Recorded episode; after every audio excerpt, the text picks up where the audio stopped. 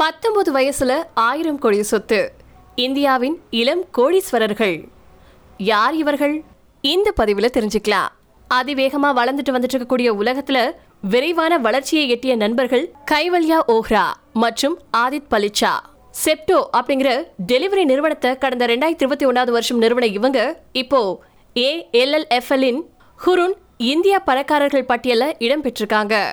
இந்த பட்டியல்ல இளம் நபரா இடம்பெற்றிருக்கக்கூடிய கைவல்யா ஓஹ்ரா பத்தொன்பதே வயதான டூ கே கிட் இவருடைய சொத்து மதிப்பு ஆயிரம் கோடி அப்படின்னு கணக்கிடப்பட்டிருக்கு. கைவல்யாவின் நண்பரும் பிசினஸ் பார்ட்னருமான ஆதித் பலிச்சாவின் சொத்து மதிப்பு ஆயிரத்தி இருநூறு கோடி. இப்போ ஹுரேன் பட்டியல் முறையே ஆயிரத்தி முப்பத்தி ஆறு மற்றும் தொள்ளாயிரத்தி ஐம்பதாவது இடங்களை பெற்றுக்கக்கூடிய இவங்க முன்னதா ஃபோர்ப்ஸின் முப்பது வயதுக்கு உட்பட்ட செல்வாக்கு மிக்க முப்பது நபர்கள் பட்டியலில் இடம் பெற்றிருக்காங்க.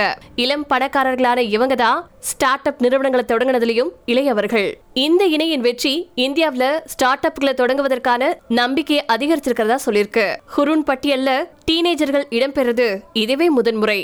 பத்து வருஷத்துக்கு முன்னாடி ஆயிரம் கோடி சொத்து வச்சிருக்கக்கூடிய இளம் நபரின் வயசு முப்பத்தி ஏழு ஆனா இப்போ பத்தொன்பதுன்னு ஹுருன் அறிக்கையில குறிப்பிடப்பட்டிருக்கு. மும்பையைச் சேர்ந்த சிறுவயது நண்பர்களான கைவல்யா ஓஹ்ரா மற்றும் ஆதித் பலிச்சா ரெண்டு பேருமே துபாயில வளர்ந்தவங்க.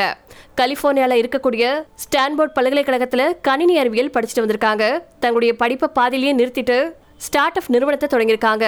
ஆதித் பதினேழு வயசுல தொழில் முனைவோரா தன்னுடைய பயணத்தை தொடங்கியிருக்காரு. அப்போ மாணவர்கள் கார்களை பங்கிட்டு கொள்ளக்கூடிய கோபுல் அப்படிங்கிற நிறுவனத்தை ஆரம்பிச்சாரு. இப்போ ஆதித்துக்கு வயசு இருபத்தி ஒன்னு செப்டம்பர் நிறுவனத்துக்கு முன்னாடி பிரைவசி என்ற ஏஐ தொடர்பான ப்ராஜெக்ட்ல வேலை செஞ்சிருக்காரு அப்படிங்கிறது குறிப்பிடத்தக்கது. ரெண்டாயிரத்தி இருபதாவது வருஷத்துல ஆதித் மற்றும் கைவலியா இணைஞ்சு கிரென் கார்ட் அப்படிங்கிற டெலிவரி நிறுவனத்தை மும்பையில நிறுவனாங்க. இது ஜூன் ரெண்டாயிரத்தி இருபது முதல் மார்ச் ரெண்டாயிரத்தி இருபத்தி ஒன்று வரைக்கும் செயல்பட்டுச்சு. அதுக்கப்புறமா அவங்க ஏப்ரல் ரெண்டாயிரத்தி இருபத்தி ஒன்றில் செப்டோவை நிறுவனாங்க. வேகமாக வளர்ந்து வந்த செப்டோவின் இப்போதைய மதிப்பு தொள்ளாயிரம் மில்லியன் டாலர்கள். செப்டோ ஒரு டெலிவரி நிறுவனம் அத்தியாவசிய பொருட்களை டெலிவரி செஞ்சுட்டு வந்துட்டு இருக்கு கோவிட் காலத்தில் டெலிவரிகளின் தேவை அதிகமாக இருந்த சூழல்ல செப்டோ வெற்றிகரமாக செயல்பட்டு வின் பண்ணியிருக்கு